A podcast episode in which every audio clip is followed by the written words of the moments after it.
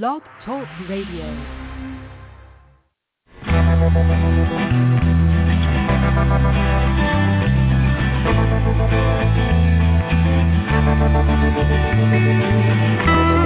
Stroll through the pictures, what I've left behind, here once again.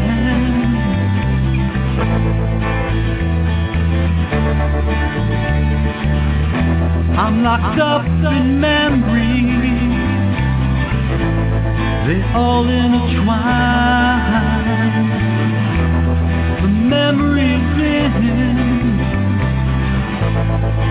In my mind, I know tomorrow, 'cause that dawn will come. You will never know just what you have done.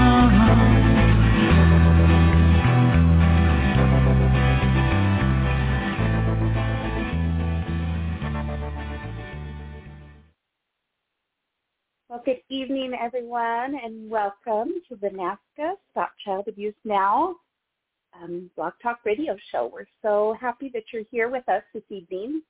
And um, my name is Kim Lakin, and I am your host this evening. And my beautiful co-host, Doctor Nancy, is with me this evening. And we would love to have you join us if you want to just call in and be a part of the panel, or just call in to listen. The guest call-in number is six four six, six four six- five nine five, two one one eight.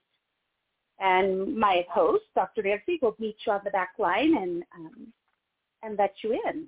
So we're so happy to have you here with us this evening. Our very special guest is Doctor Rand, or, or Randy Burton, not Doctor, I don't think. um, sorry about that. He is um, a returning NAASCA member, and we're excited to, to hear his story of the nonprofit that he started. And we will get into that in just a minute. But right now, I need to just let you know that at NAASCA, we have a single purpose, and that is to address issues related to childhood abuse and trauma, including sexual assault, violent or physical abuse, emotional traumas, and neglect. And we do so with two goals.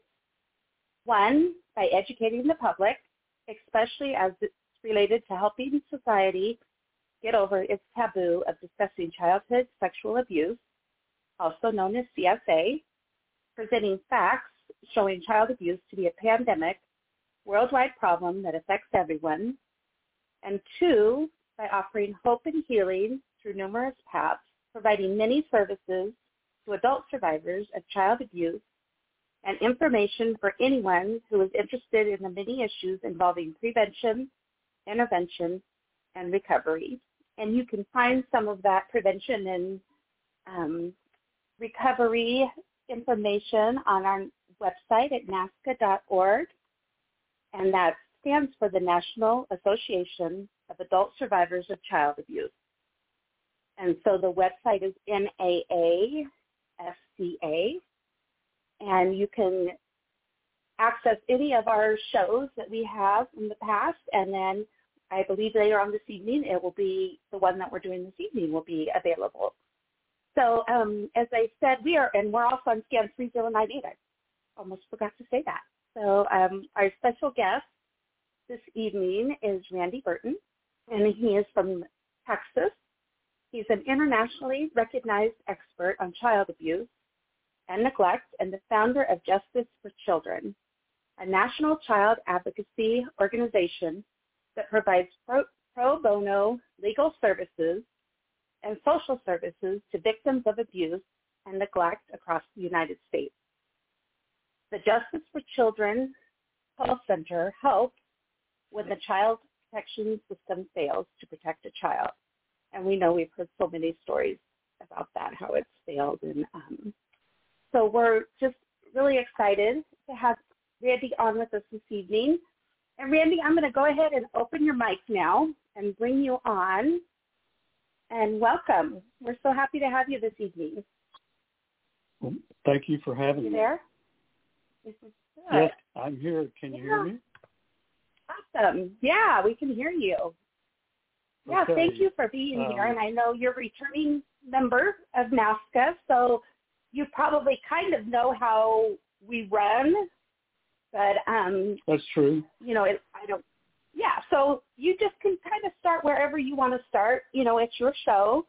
If there's a backstory as to why you um, are in this line of work, then, you know, maybe yep. some people would like to hear a little bit about that as well. But um, we'll just kind of turn it over to you. And then, as you know, we'll, we might interrupt here in a little while and just ask a few questions and see if everyone on the panel, anyone has a question as well. So if that's okay with you, we'll get started. Of course.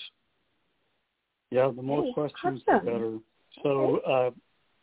uh, my uh, the veil the veil was lifted from my eyes on child abuse uh, during my early days as a prosecutor at the D A's office. I was chief prosecutor of family violence, and that was before we had a dedicated child abuse unit. That was back in the um, early eighties.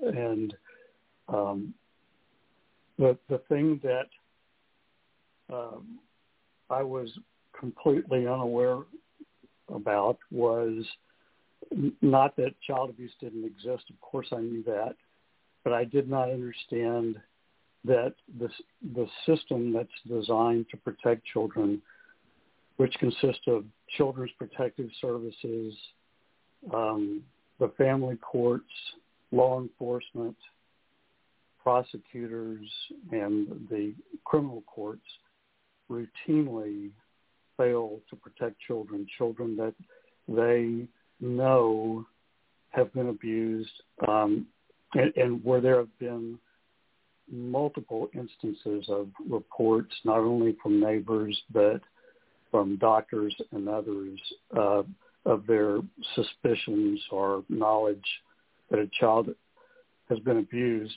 We primarily focus on victims that are under the age of seven because there is a unusual uh, situation in courts where children that are the most tender age are presumed incompetent to testify on their own behalf. There are uh, many ways that we've attempted to accommodate children in their testimony by doing closed circuit T V and so forth so that they're not overly intimidated by uh, the perpetrator or his or her attorney uh, during cross-examination. Um, but we have not gotten to a point where we assume that the child victim is telling the truth or they're even capable of telling the truth. And so many of the cases that come to us are cases where C P S has investigated but closed the file. Uh, not surprisingly, they frequently do a poor job of investigating these cases. And in fact, they're not trained like law enforcement would be. Uh, and as we'll get into in a minute, they're priorities are fundamentally different from law enforcement. Um, so we have, by default, given C P S the lead investigative position on crimes against children, even though they don't have any authority to file crimes or, or criminal charges. That's exclusively within the domain of law enforcement and the prosecutors. And yet, if they do not do a proper investigation, every other legitimate uh, agency that is downstream from them, it, their case is irreparably harmed if uh, the evidence is not properly collected on the front end. And we, we only do this in cases of children. With adults, we give them our very best uh, homicide detectives and um, other other officers that are in larger jurisdictions carefully trained on how to handle domestic violence and things like that. But only in the case of children do they get, and I'm not saying that they're bad people, but do we get untrained social workers making these life and death decisions about whether a child should be removed from a dangerous home. Uh, the, the, what I discovered early on, again, this is in the probably closer to eighty-six or eighty-seven, is that there is a, a financial incentive for C P S to leave children in homes, not to remove them. It's uh, known as Public Law ninety-six two seventy-two, which the, is the Adoption uh, Assistance Act of nineteen eighty, and it basically says that if you want matching federal monies, which is half the money that state agencies, C P S agencies get, you have to demonstrate by audit to the federal government that you've made, quote, reasonable efforts to preserve the family unit, or if you've removed the child, you've made reasonable efforts to return the child to the home. Now, the key here is reasonable, um, but it's been interpreted because of the fear of losing these monies by C P S agencies to be uh, an end in itself, preserving the family unit. But as we know, these are not typical families. A, a child that is being sexually molested by a father or a boyfriend or an uncle, that is no, that is no home for a child. Many of the cases that we get are sexual abuse cases, which are all first-degree felonies, same as same punishment range as murder. And yet we have civil servants, social workers, usually right out of college with a modicum of uh, training, I mean, several weeks, making these decisions. Um, so one of the things that we have focused on is trying to make law enforcement, because these may be social problems, but first and foremost, they're crimes against children. And we insist that law enforcement take the lead in investigating these cases, because if the evidence isn't collected properly, the case goes away. Um, uh, the, the thing that I mentioned briefly before about the difference between the way that C P S and family courts look at these cases and the way that prosecutors and law enforcement and criminal courts tend to look at them is child, which means de facto removing them from the home. They try to perform a social miracle with the family. And again, the cases that I have seen over thirty-five years, and that's since I left the D A's office, would curl your hair. I mean, uh, not only the horrible, horrible physical abuse and murder of little children, but the outrageous sexual abuse of little children. Um, it, it it is insane to leave those children uh, in, in a, quote, home uh, when care's not ideal. You don't try to make a foster or some other emergency placement, but that's not what's happening in many of these cases. Um, there's a, a famous study that's done Uh, on a national level every few years called the National Incident Survey. And according to the National Incident Survey, for the past twenty years, this statistic has remained the same. Uh, seventy-five percent of all children known to C P S as victims of physical or sexual abuse or serious neglect are returned to the home or left in the home without removal. That means we're going to see every one of those children again. And, and when we had, yeah, seventy-two to seventy-five, uh, it, it, it, it's, it's not surprising that this is a vicious cycle where uh, if a child is never protected, and assuming that they live, uh, that they're going to recycle through the system.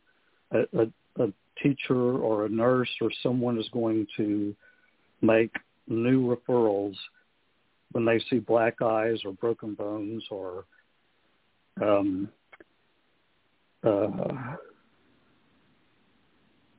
scars on the back of little children where they've been beaten with lamp cords.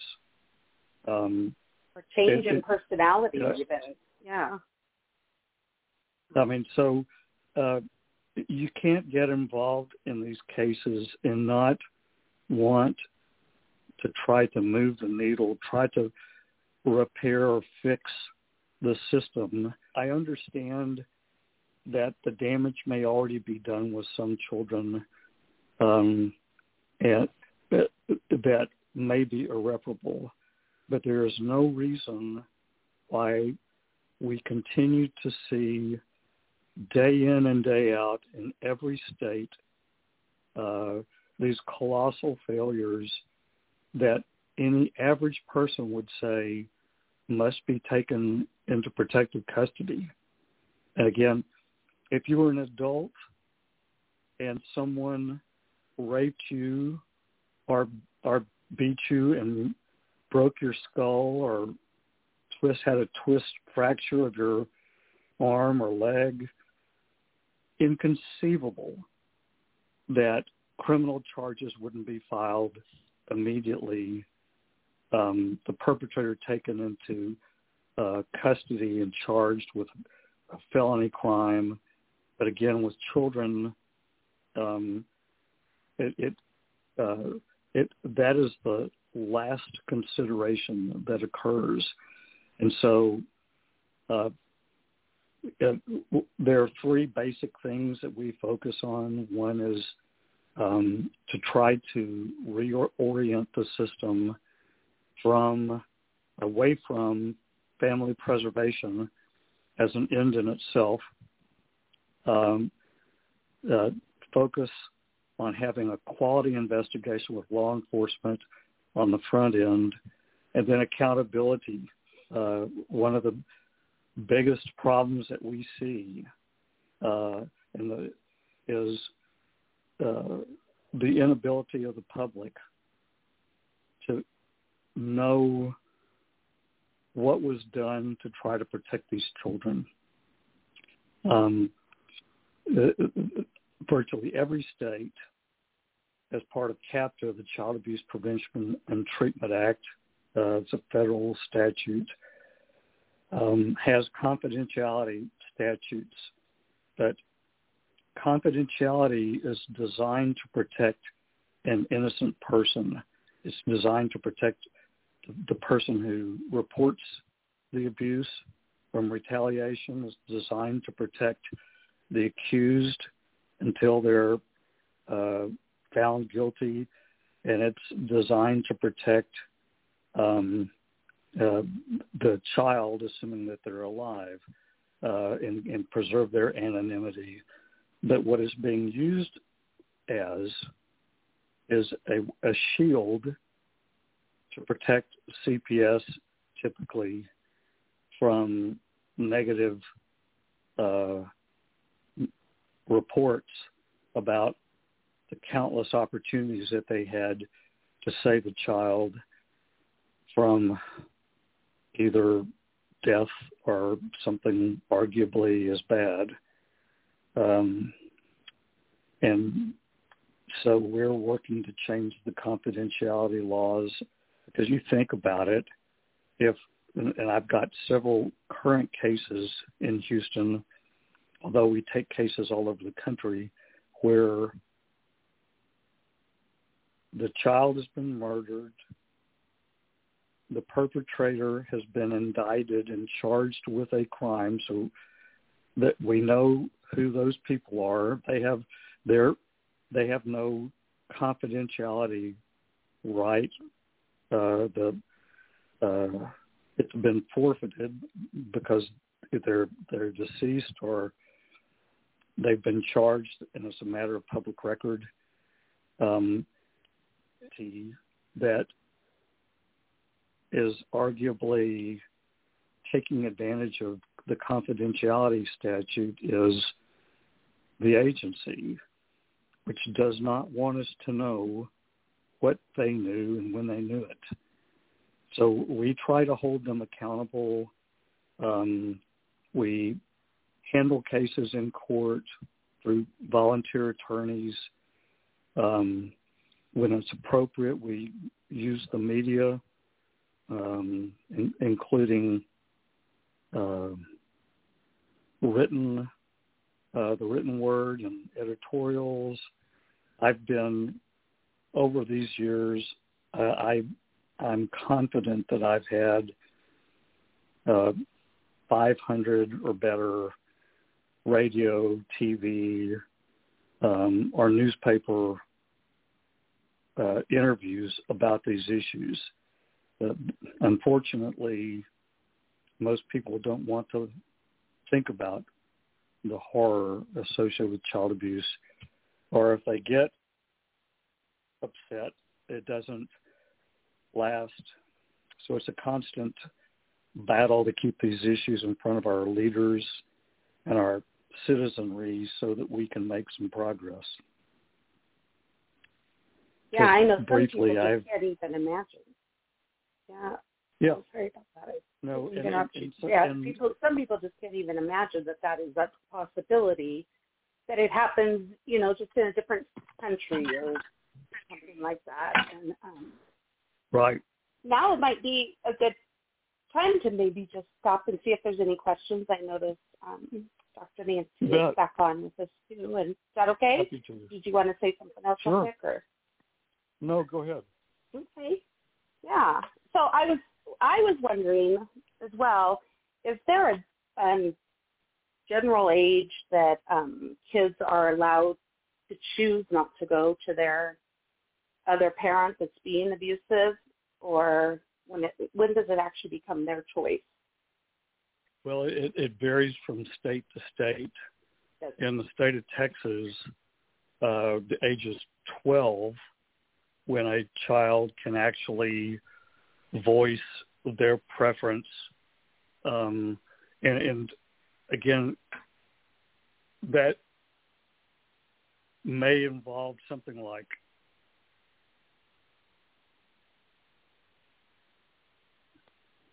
a, a neglect or trauma of some kind, but not necessarily a crime. It actually raises an important point. In many courts, family courts, when there's a custody case, um, mother brings a custody case and it comes out that there's an allegation of abuse against the father. Um, there is uh, the, the typical defense is a thing called the parental alienation syndrome, that the mother is trying to alienate the child against uh, the father, when in fact what right-thinking mother wouldn't want to separate and protect her child from a, an abusive, physically or sexually abusive father.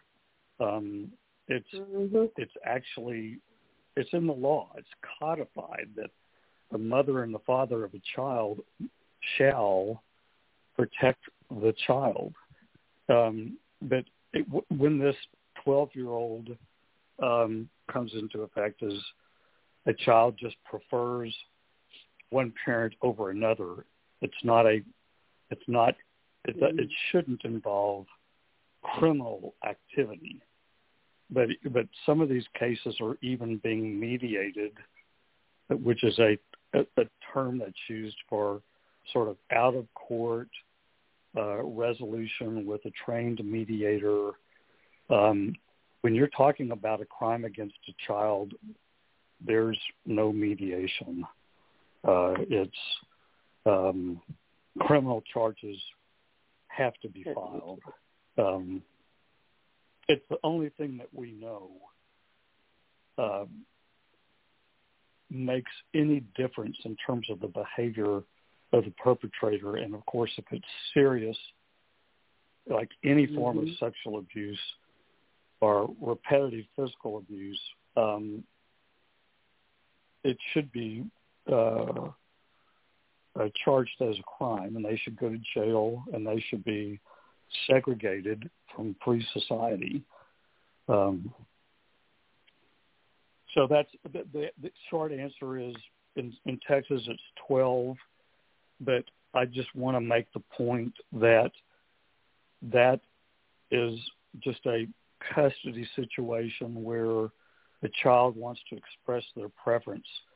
If the child has been raped, um, that shouldn't even be on the table about should yeah. or should no. the, the father have access to the child. No. And I know there's so many of us on this, um, you know, that are members of NAASCA that have experienced yes. that exact thing that, you know, our parents just had to turn an eye, blind eye. And um, and then I I look back and I know that for some reason my mom chose to, to turn away. I mean, even when I told her what had happened with my stepdad, she basically, I, I don't remember the whole conversation, but she basically said, yeah, it happened. And I remember going yep. to a family counseling, and my mom was a paralegal, so she probably knew her way around a little bit. And I remember going to family sure. counseling, and I don't remember what was said in there either. I was, I think I was fourteen or fifteen when this happened. And I, um, yes. because I just blocked it out. I think what she said, yeah, it happens, and kind of blew it off and, and made that choice. Um, I, I blocked out a lot of things, obviously. But we did go to family counseling. I remember that. And I remember also um, maybe it was once or twice that we went, and the and the counselor saying to me, oh, you have a very nice family. And I was thinking, what was said? I don't even remember. You know, obviously insane. It wasn't what the issue was. Right. So, um, you know. It's, it's, it's tragic. Uh, uh, yeah. Yeah, but, I, um, I, I uh, the only, and, and I, I will say that most of the people that refer cases to us, unless it's a, an actual prosecutor or um, someone in the system, and we get many of those kind of referrals because we can say things that they can't. Um, it, most of the referring people are, are mothers, the vast majority. I would say over the course since nineteen eighty-seven, I can probably count on both hands the number of cases where the mother was the bad person. Um, it, it, almost invariably, it's there, yeah. mothers, it's kind of like uh, the mother lion in the wild. You know, they're going to die trying to protect their child. But does it happen where the mother, for whatever reason, doesn't protect the child? Of course it does.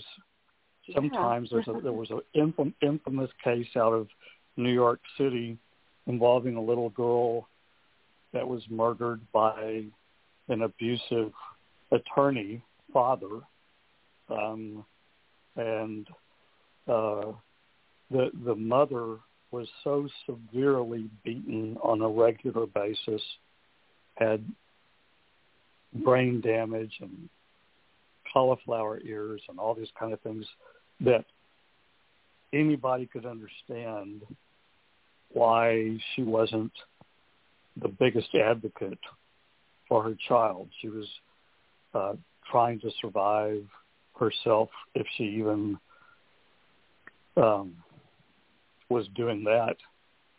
Uh, and I also have to think, since the statistics that you all know, like three to four, um, one out of three or four girls mm-hmm. are uh, sexually abused before they turn eighteen, and one out of five to seven boys, same thing, that that your mother may have been a victim of oh, sexual definitely. abuse. Yeah. Yeah. And and so um, it, I'm not making any excuses for her behavior.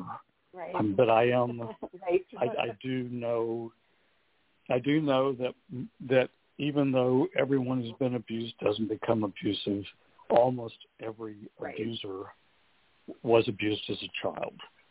And so, as yeah. Andrew Vox, a great uh, author and teacher in this area and a mentor, um, would say, when we don't protect these children, we are literally breeding an army of abusers in the future, because it, it, the, it That's and that's why I feel so strongly about aggressive intervention on behalf of these children.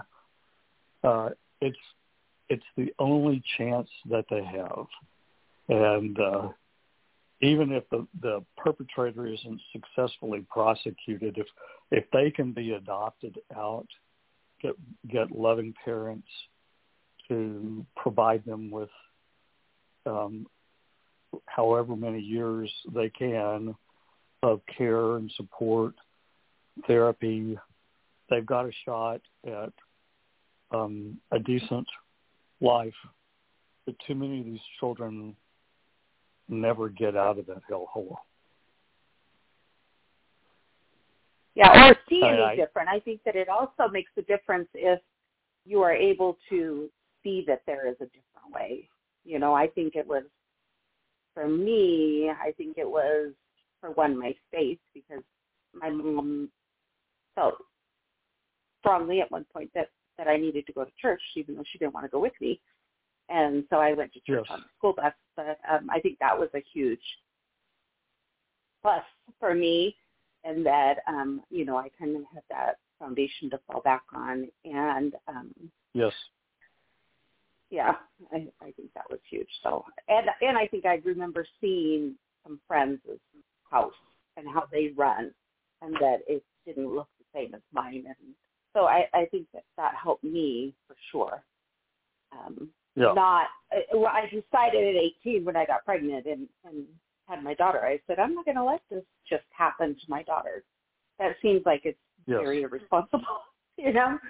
And um, and so, yeah, I, I just, did what I could to make sure that nothing ever happened to her. Well, I, obviously, and, yeah, now you're in a leadership position to try to share your knowledge with other people.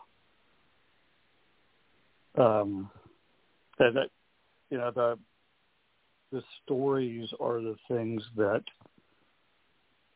just drive anybody that works in this area crazy.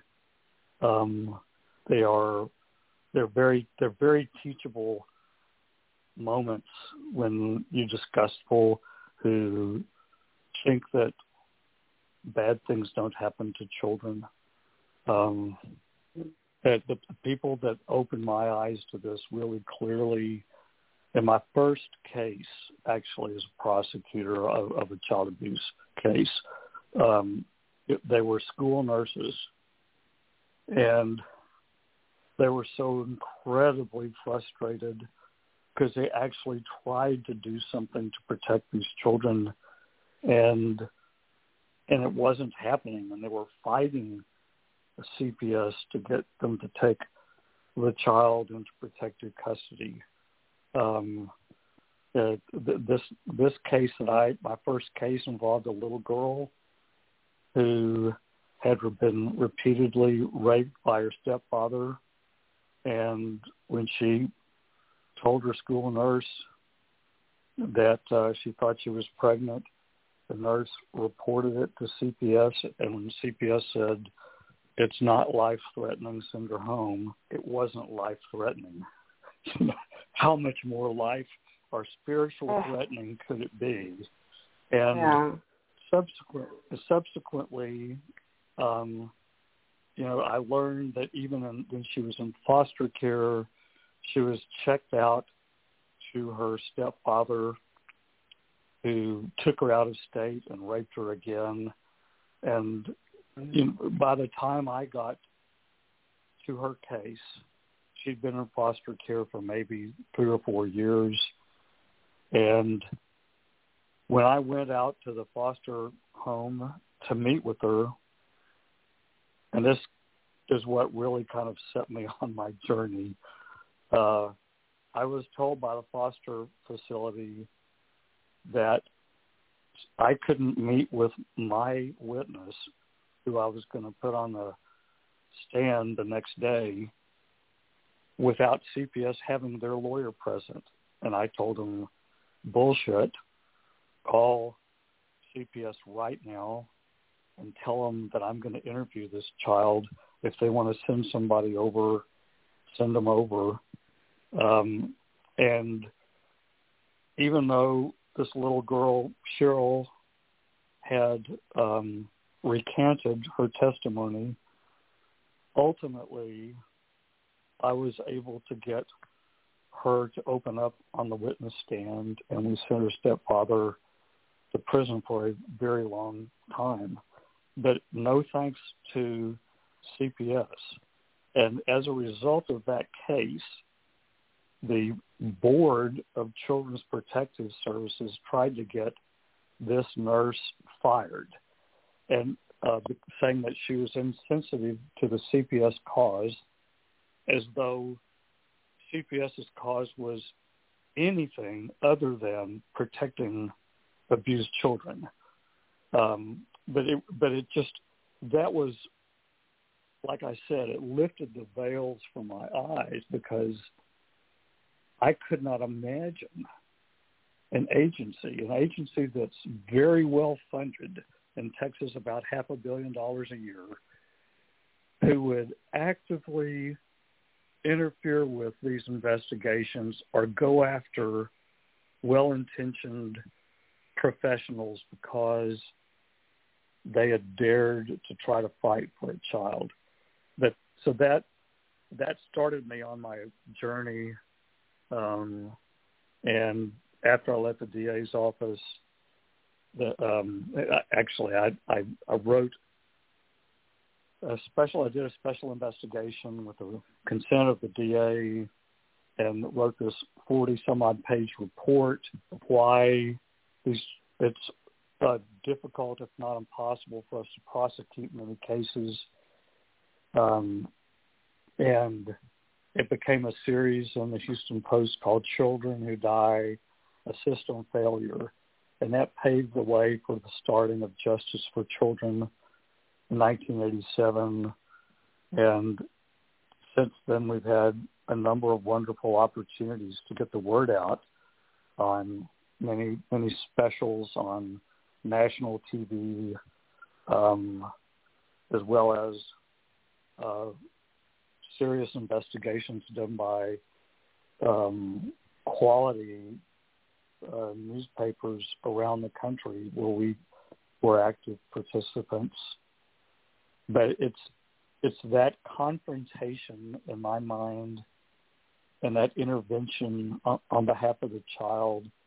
It's the only thing that keeps these agencies honest, or, or at least marginal. Yeah. So. Um, anyway, I'm taking up a lot of time. I, I'd love to oh, talk to you. It's your have, time. Have more, more questions. If yeah, Doctor Nancy is going to be on. I was going to just say before I um, bring her on that I'm a big advocate also for prevention. And I don't know if you've heard of Doctor Solite. Steward for Children. I'm an instructor and facilitator with them. Yes. So, you know, yes. I am a big advocate for that. That's what, you know, we need to be doing is educating the adults.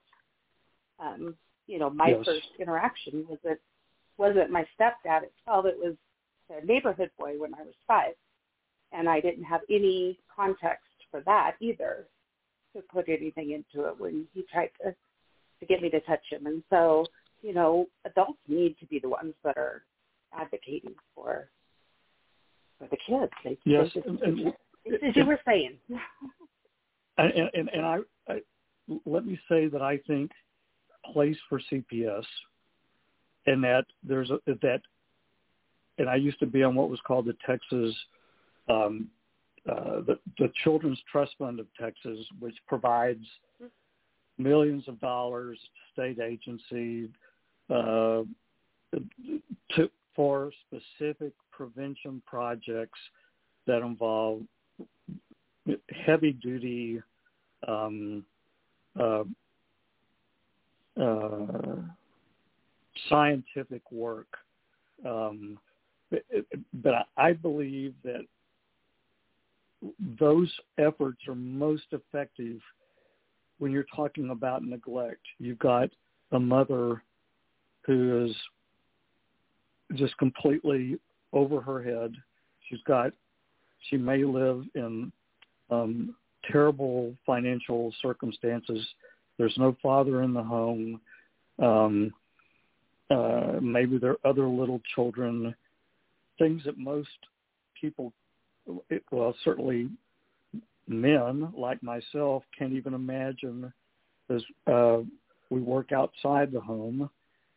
And I think miracles can be performed in those types of families.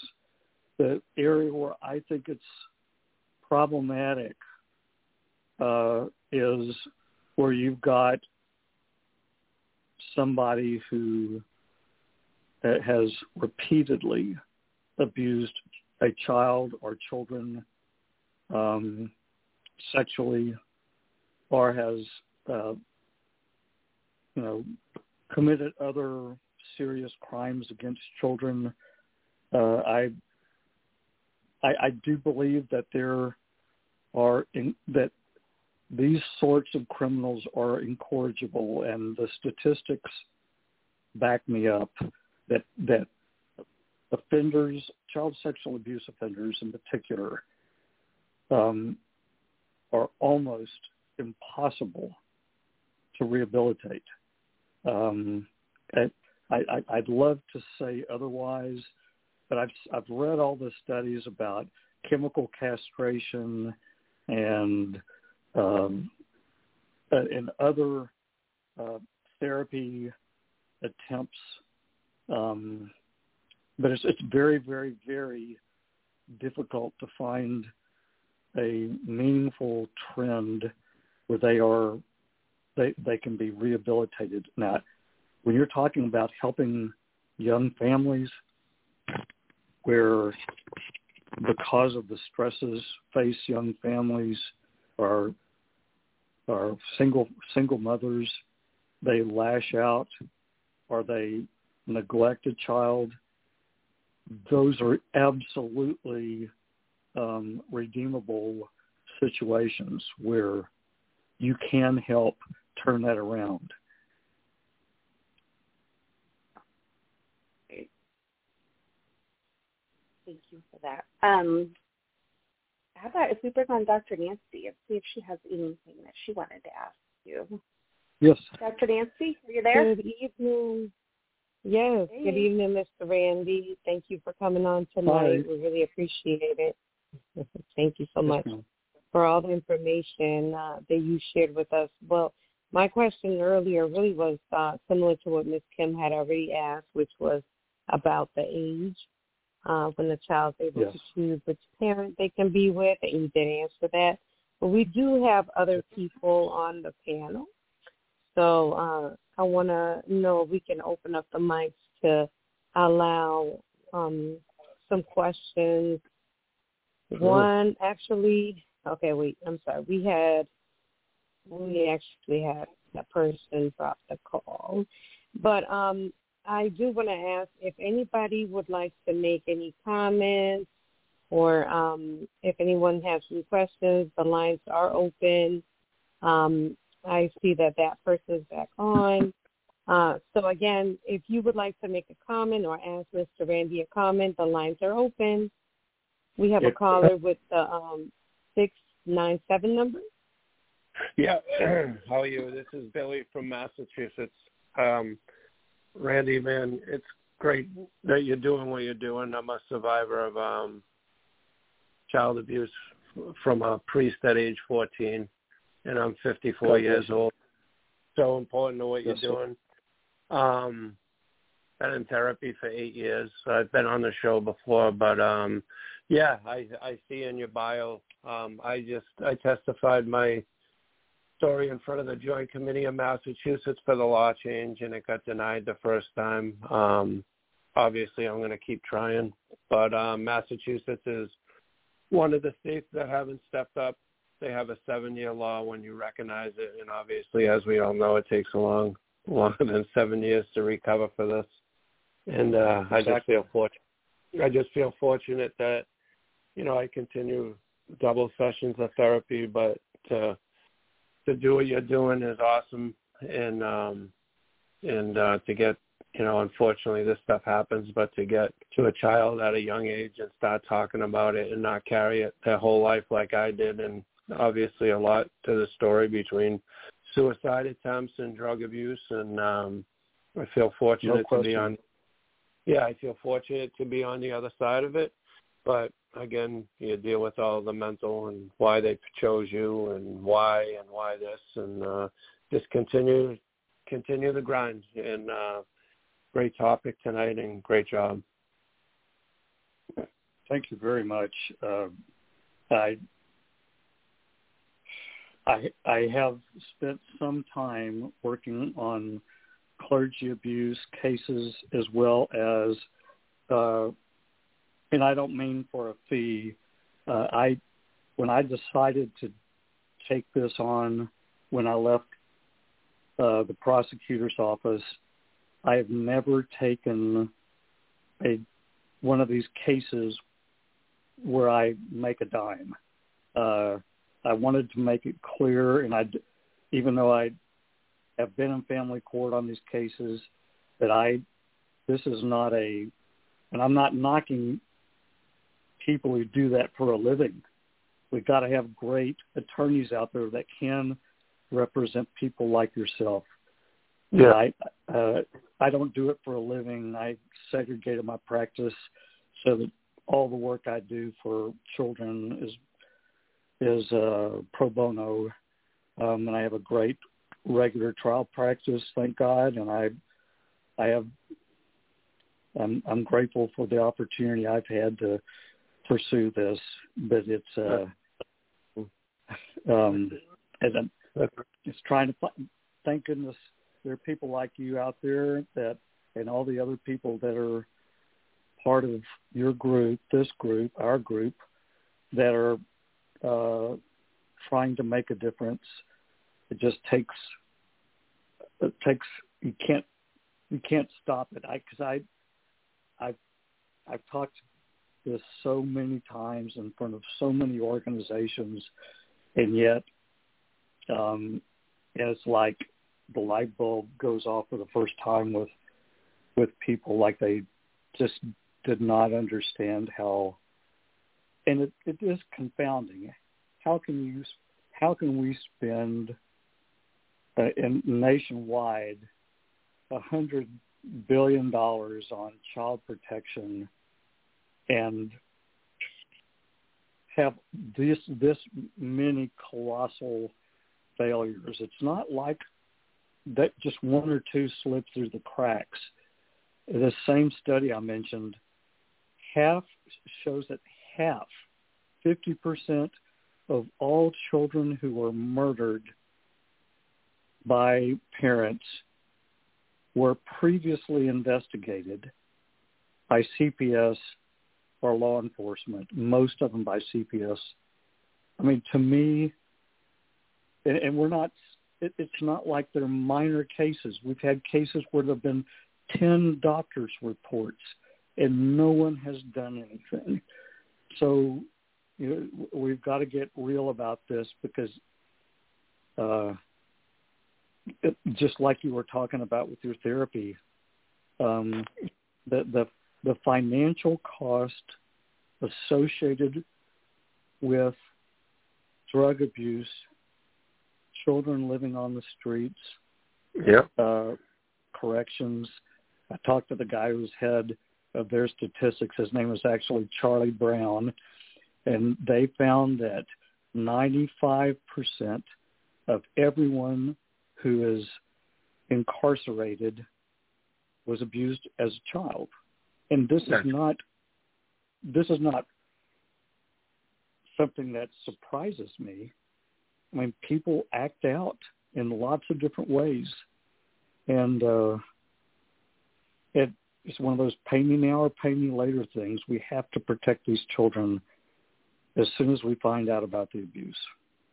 I I, I agree, and I actually I uh, I worked in corrections for nineteen years. I did that in Massachusetts, and um, yeah, really? you know, part, part, yeah, part of my support group. I talked to a gentleman from Road to Recovery, and he he, he I was actually it shocked me, but you guys are you guys are dig deep into this. That statistic is so high, but. And it's just, it's crazy. And actually, the, the priest that did that to me is still a priest in my hometown. And they've known about it since two thousand twelve. Yeah. No kidding. Yeah, he's still a priest.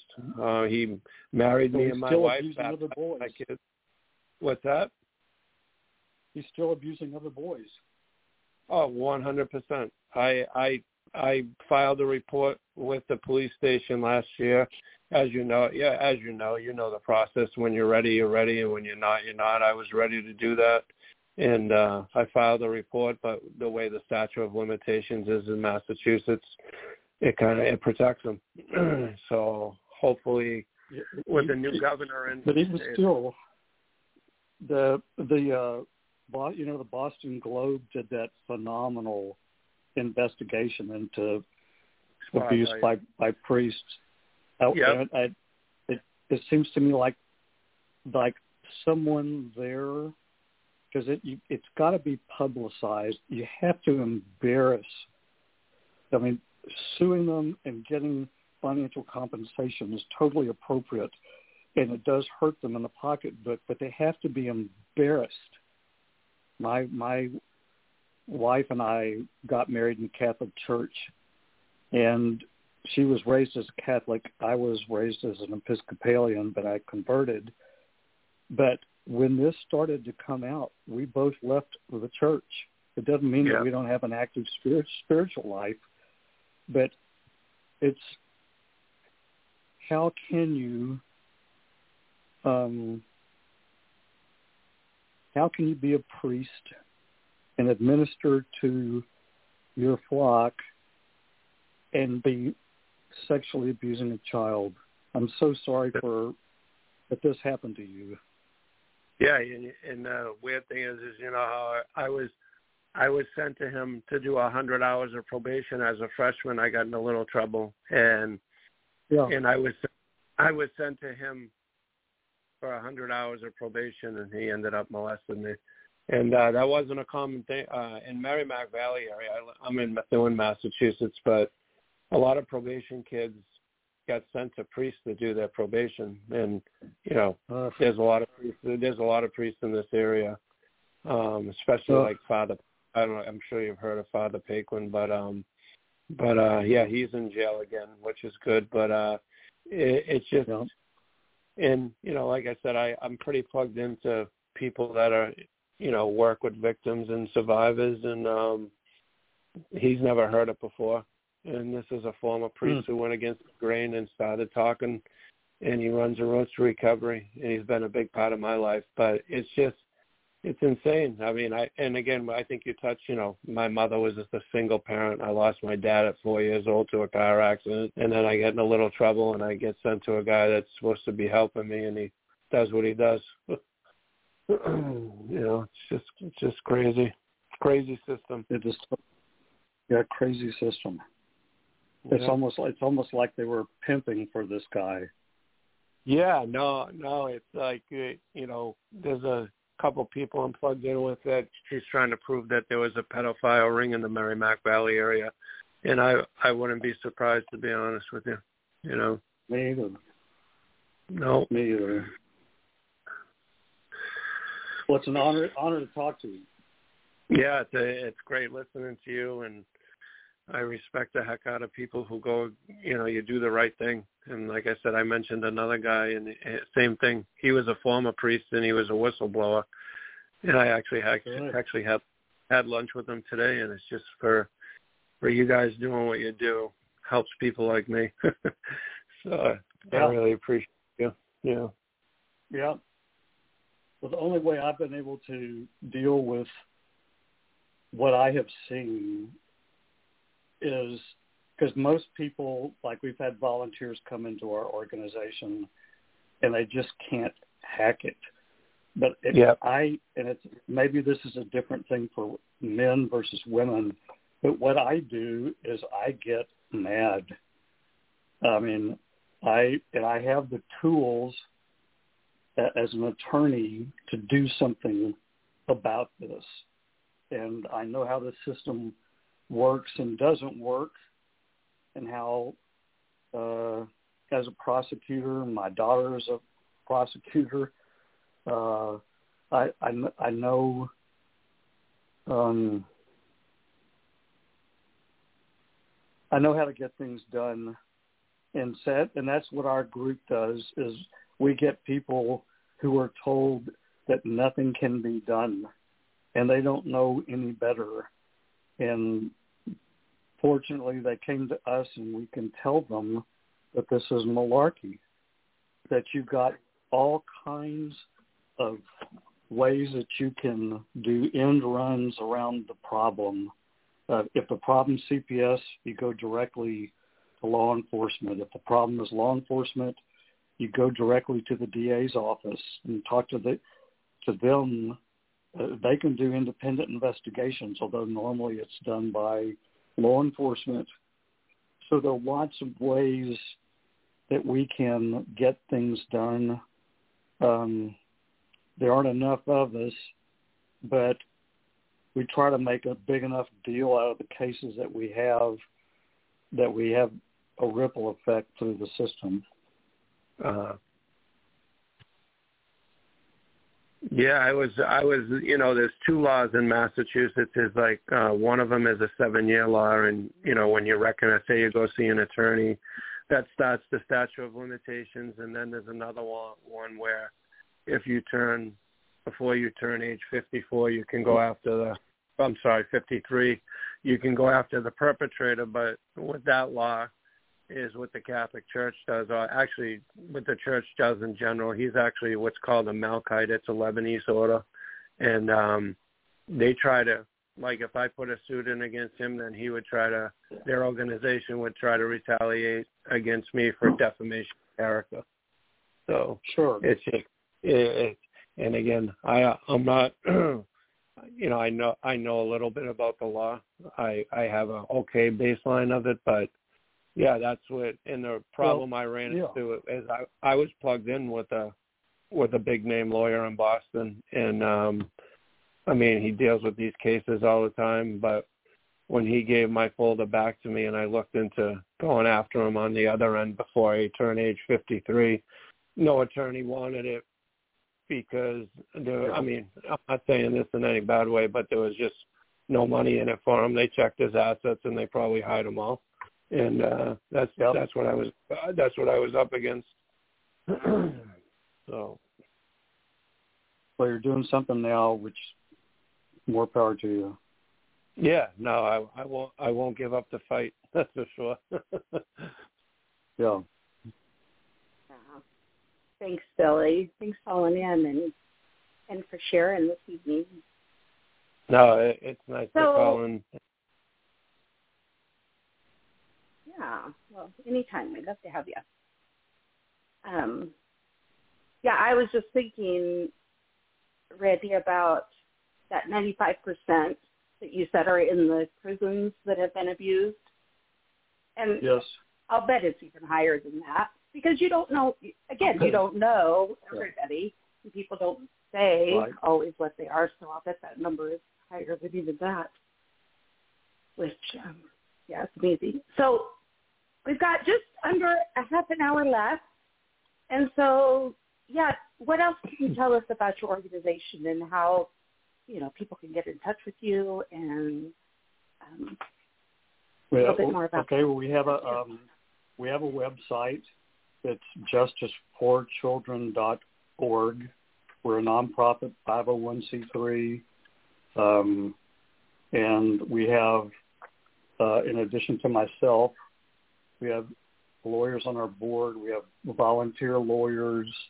Um, we have a, a, a full-time staff attorney, and we have a number of caseworkers, some full-time, some part-time. And uh, basically when a person has a case that they are interested in having us investigate um, and see if we can help, we, there is a, a form that we, you can fill out electronically on our website that goes to um, our caseworkers, and they review the information. You can add, like, P D F files of, of, of court records or medical records or other things. And so our uh, our staff investigates Uh, the case and try to get any additional information. They may, tw- if it's, if the case, let's let, let's just say that it it's just at the bottom of the pile with law enforcement or C P S. We try to go to the source of the problem and see if we can fix it. You know, basically, we've reviewed the facts. Uh, we don't understand what the problem is with proceeding on this case, and we try to get them to do the right thing. Um, and but we also have the, the ability to file protective orders, to get to, to remove uh, the perpetrator from the home. We have the ability to um, work hand in glove with law enforcement and the prosecutor's office and C P S um, to try to collect whatever additional information is needed to move the case forward. I'm not going to tell you that um, we're successful in most of the cases. We're a small organization, but but but known um, certainly around the country. I helped start uh, an uh, international observatory in England, Um, called the Observatory for the Rights of the Child, and we work with uh, the U N um, Committee on Children's Rights, um, and uh, we try to get the word out um, about the problem and try to educate our leaders. Uh, the, the problem is it's a fair It's a fair statement to say that the business of the Texas legislature is business. They don't have a whole big interest in um, social issues and child protection. Having said that, there are some good leaders, or a handful of them, and, and so we try to work not only on the case case-by-case basis, but on the overall, the bigger picture uh, with legislation um, and with uh, uh, trying to change the way that these cases are handled by primarily C P S. Um, I've had conversations with um, The, the leaders of agencies at, at, the, at the highest level who've said that, but for our advocacy for these children, they would have never changed the way they did business. Um, uh, I worked, uh, if anybody's old enough to remember Senator Nancy Kassebaum from Kansas, I worked with her staff. She was very interested in child protection issues. And um, I helped rewrite the law that was passed in nineteen eighty that I talked about at the beginning, um, so, so that even though there is, uh, it makes uh, sense to try to rehabilitate families where you can, um, and to uh, reunite children with families where you can, there are irreducible minimums that I set out and they put in the legislation that passed, was signed into law in ninety-seven by President Clinton, that it's called the Adoption and Safe Families Act, where if a child, if there's evidence of child sexual abuse, the agency must uh, intervene. If one child in a home has been murdered, you must remove the other children. There were two cases in Connecticut around the same time that this law was passed where a child was murdered in a home and C P S allowed the other children to stay in the home, and then another child was murdered. I mean, it's not rocket science. So we set out a, a, a list of irreducible criteria where if this is present in your investigation, you have to act. Um, uh, there is a movement that this is something that has occurred in the past and kind of gets attention about every five to ten years uh, to create what's called an expert model, which basically is a, a program where young, inexperienced caseworkers have to answer questions based upon their investigation of the child's case. And if the system says this is not a good case to leave the child in a home or to return the child to the home, they have to override that system.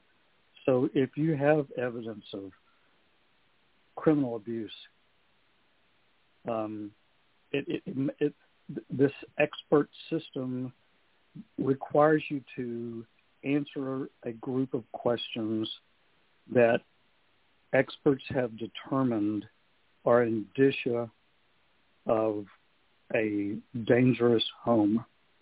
And um, there are things like that that we continue to work on in the, to try to address the system. But the most important part of the work that we do and what separates us from almost everybody else is that we handle individual children's cases.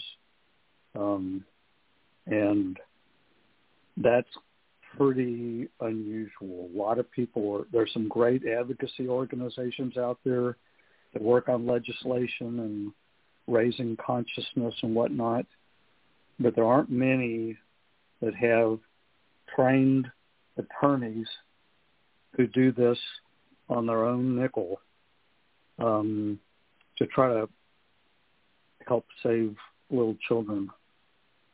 Um, yeah. So we have. I'm very proud well, of the you, staff that we have. Yeah.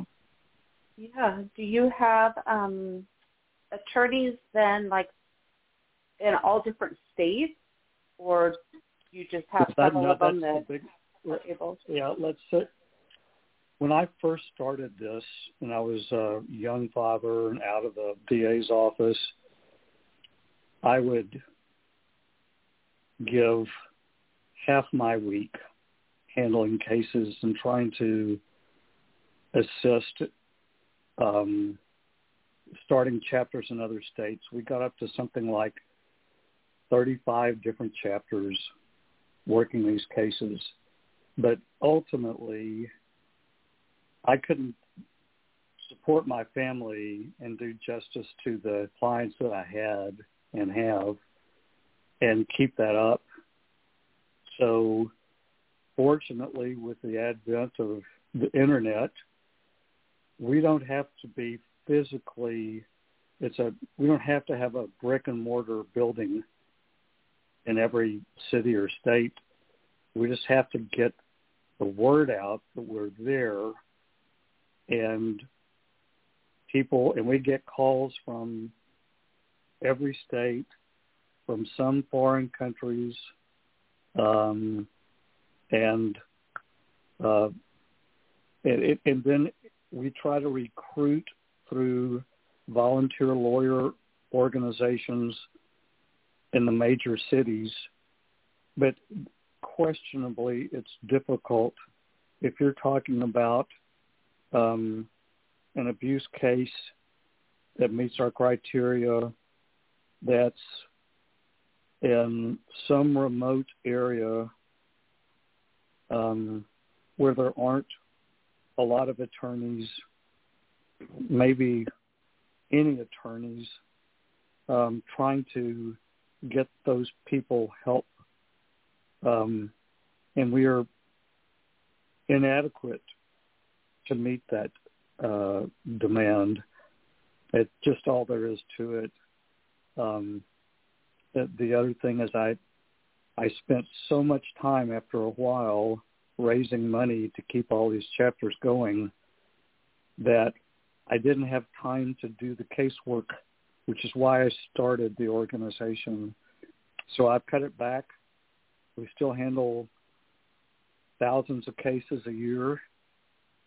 Um, a lot of them we're not able to help on. We have to refer if we can. Um, but the ones that we can help on, we do. Uh, but, but we we are uh, to, there are three. This same report, the National Incident Survey, reports that there are three million reports of child abuse every year. Uh, out of that three million, only one million are investigated. And then out of that one million, um, C P S helps between twenty-five and thirty percent of those cases. So the enormous, and, and I would tell you that I don't believe that only one million of these three million reports deserve that kind of attention. It's probably two million out of the three million, or who knows. Uh, I, I'm inclined to give most of these cases uh, uh, the benefit of the doubt. Uh, But it, it, the problem is just simply enormous. That's why we have to have the governmental agencies that exist do their job. Keep them honest. I'd love for us to go out of business tomorrow. I truly would. Yeah. Um, yeah. But I but I, I don't know uh, how. Uh, And I've tried lots of different things um, to partner with the American Bar. Um, there are a lot of young attorneys that want trial experience. This is the perfect example, first, perfect opportunity for them and for the victim uh, or victim's mom to get their case in front of a judge. It, but it just um, it's like that starfish story. We, you know, we try to help as many of them as we can pick up and throw back in the ocean uh, so that starfish lives, but most of these children we will never reach. We don't have the staff. We just um, the best we can do is handle the cases we have and to try to get the word out. I mean, I've been on Primetime Live and Good Morning America and H B O and B B C all of whom have done, and others, uh, documentaries or specials on on child abuse. And we get, you know, whoever watches that will, it'll raise their consciousness, it'll apply pressure on the system, but um, it's got to be, it's got to be done on a long-term basis and, and done on a regular basis. I'm not getting any younger. I, I, and, I, and I've tried, here's the other thing, and I, you all may have experienced this, but I will get people involved who I think will be the next leader or leaders. But most yeah. people don't have the staying power, power, or they can't take the horror associated with these cases. Uh, yeah, I definitely think you have to and, know how to compartmentalize very well. Yeah, you're doing that. Yeah. yeah, but I do, I do have hope. I have seen changes made. I've seen children saved. Um, I've seen education. I've, I've seen people educated and laws changed. Um, in, in Maryland, we had a case where we sued an ad litem attorney and took it, who, who was supposed to represent an abused child and did not, made virtually no effort, which is frankly not that unusual. And they, they find a real aggressive, independent uh, attorney ad litem to advocate on behalf of a child in a custody case, and and we won the case and by before the uh, uh, Maryland Supreme Court. We've been to the U S Supreme Court. Um, we've we've made new case law and changed statutes in a number of states, um, and I hope and believe we will continue to do that, and there will be other people that will take up where we left off. Uh, that uh, it's an enormous problem.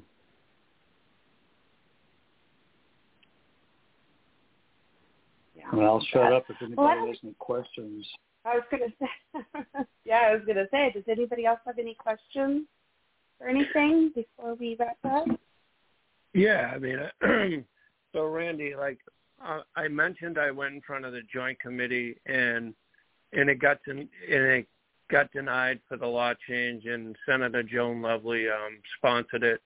Um, any any good advice for me? I've been trying to get in touch with with the new governor.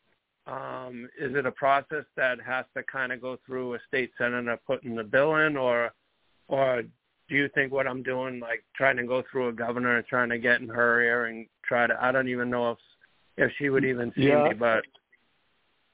No, of course she would. Um, but, you know, the, I have never uh, turned away any opportunity to meet. Okay. I've met with governors. I've met with uh, controllers. Um We had a great state controller who actually uh, made it her thing to investigate and address problems in foster care. Um, I, met, I meet with the Attorney General's office on the state level. You testify any place, they'll give you a shot. But there's no reason. There's no reason whatsoever that you should be selective about this. I mean, if okay. you get the governor's ear, you're golden. Yeah. Um, if, if, but it, but uh, there's no reason why you can't talk to your state representative, your congressional representative, um, yeah. you know, your state and, and, and federal senators. anybody who will give you time. You see, you got the credentials. What what helped me immeasurably were two things. Um, I was a prosecutor. I knew the law, um, and uh, and I used these cases that we were handling to get the attention of the media. And the thing that judges and legislators are most afraid of is not getting reelected or okay. getting a bad. I mean, I've I've career the careers of a number of horrible judges that had the opportunity to save children's lives and didn't, and um, either because the perpetrator was represented by one of their former law partners, yep. or all kind of horrible, unethical, unfeeling ways to do the job that we put them there for. So, yeah. I, you know, I, I just make a list. I mean, you think about all the people that you have known or touched with their story, and it can be, it, it can be through uh, the prison system and people that you knew there. It yeah. can be through, through, it can be through maybe elders in the Catholic Church. It can be prosecutors. Um, uh, it can be anything like that. Uh, it, you never know. Honestly, you never know. And that's why if I get a chance to speak to people, I always take it.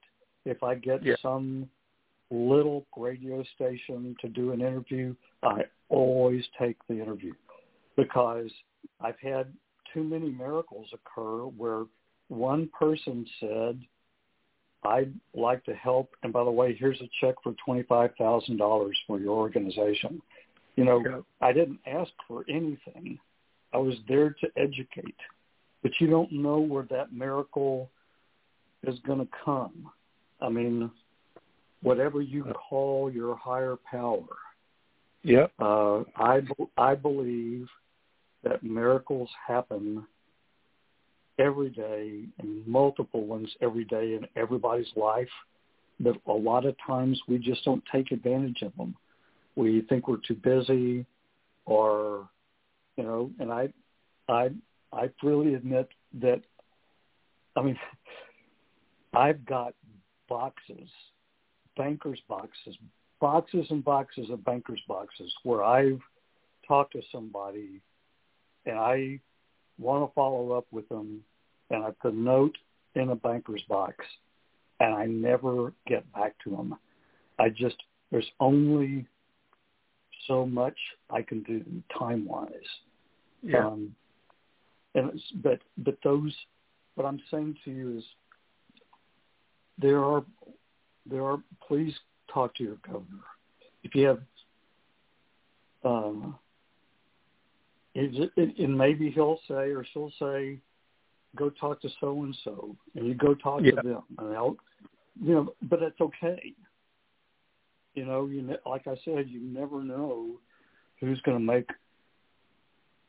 who's going to provide you with the uh, miracle that you need to get the law changed, or, um, and if you get a chance to talk to someone in the media, either through the, the newspaper or a Rotary Club, or I don't care what it is, get in front of people, tell them your story, and ask them for help or ideas.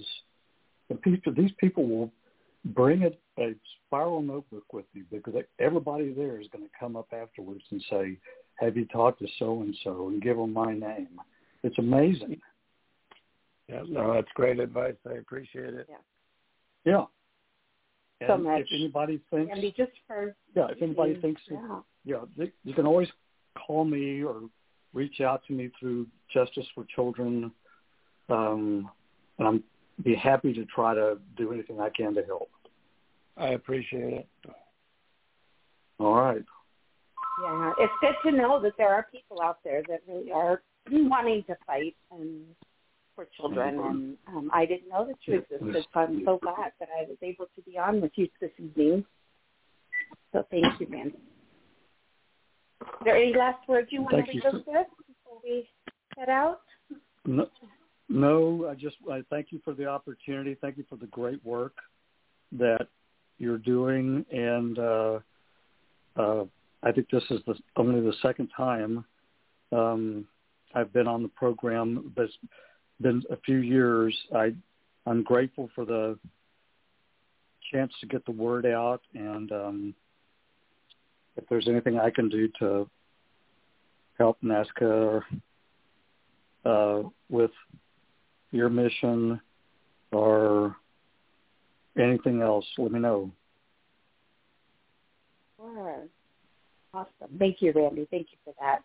And, um, you know, our founder, Bill Murray, he listens to all of the shows, and so he will hear you say that, and I'm sure yeah, how's Bill he has doing? Anything. But you are doing great. Yeah, I'm yeah. glad that he's um, kind of opened up the show and taken a little bit of that responsibility off of himself, and um, letting some of us give it a shot. So it's been just an honor to be able to be on and, and kind of stand stand in for him and, and Carol, who used to be on every single night. There are. We're doing a great job. They are. They are. We just love it. So, um, thank you again. And again, justice for children dot org is where you can find Randy. And um, you yes, can ma'am. go ahead and message him if you have any questions or concerns or anything that you want to talk about. And we are awesome. just so honored that you were on with us this evening, and, and come back anytime. We'd love to have you anytime. You're welcome to be on the panel as well, and um, if you want to just yeah, call in and, and get in on the conversation. So, sounds good. Love to have you. Yeah. Well, right. Thank you, Doctor Nancy, my co-host this evening, for being thank on. You, Billy, thank you for being on with us as well. And um, and I know Philip was just sitting there, and we're glad he was on with us tonight too. But as we always say, there are enough eyes and ears out there to keep every single child safe.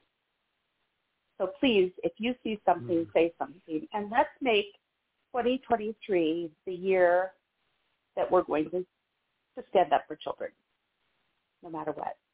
Thank you, everyone. Yes. Have a good evening. Good night. Thank you. Thank you. Good night. Bye-bye.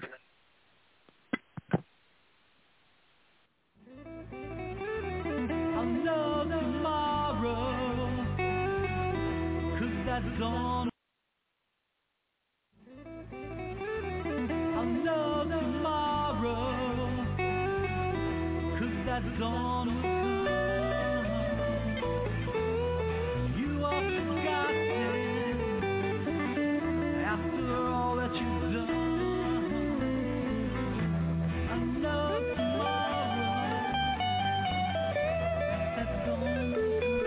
Thank you.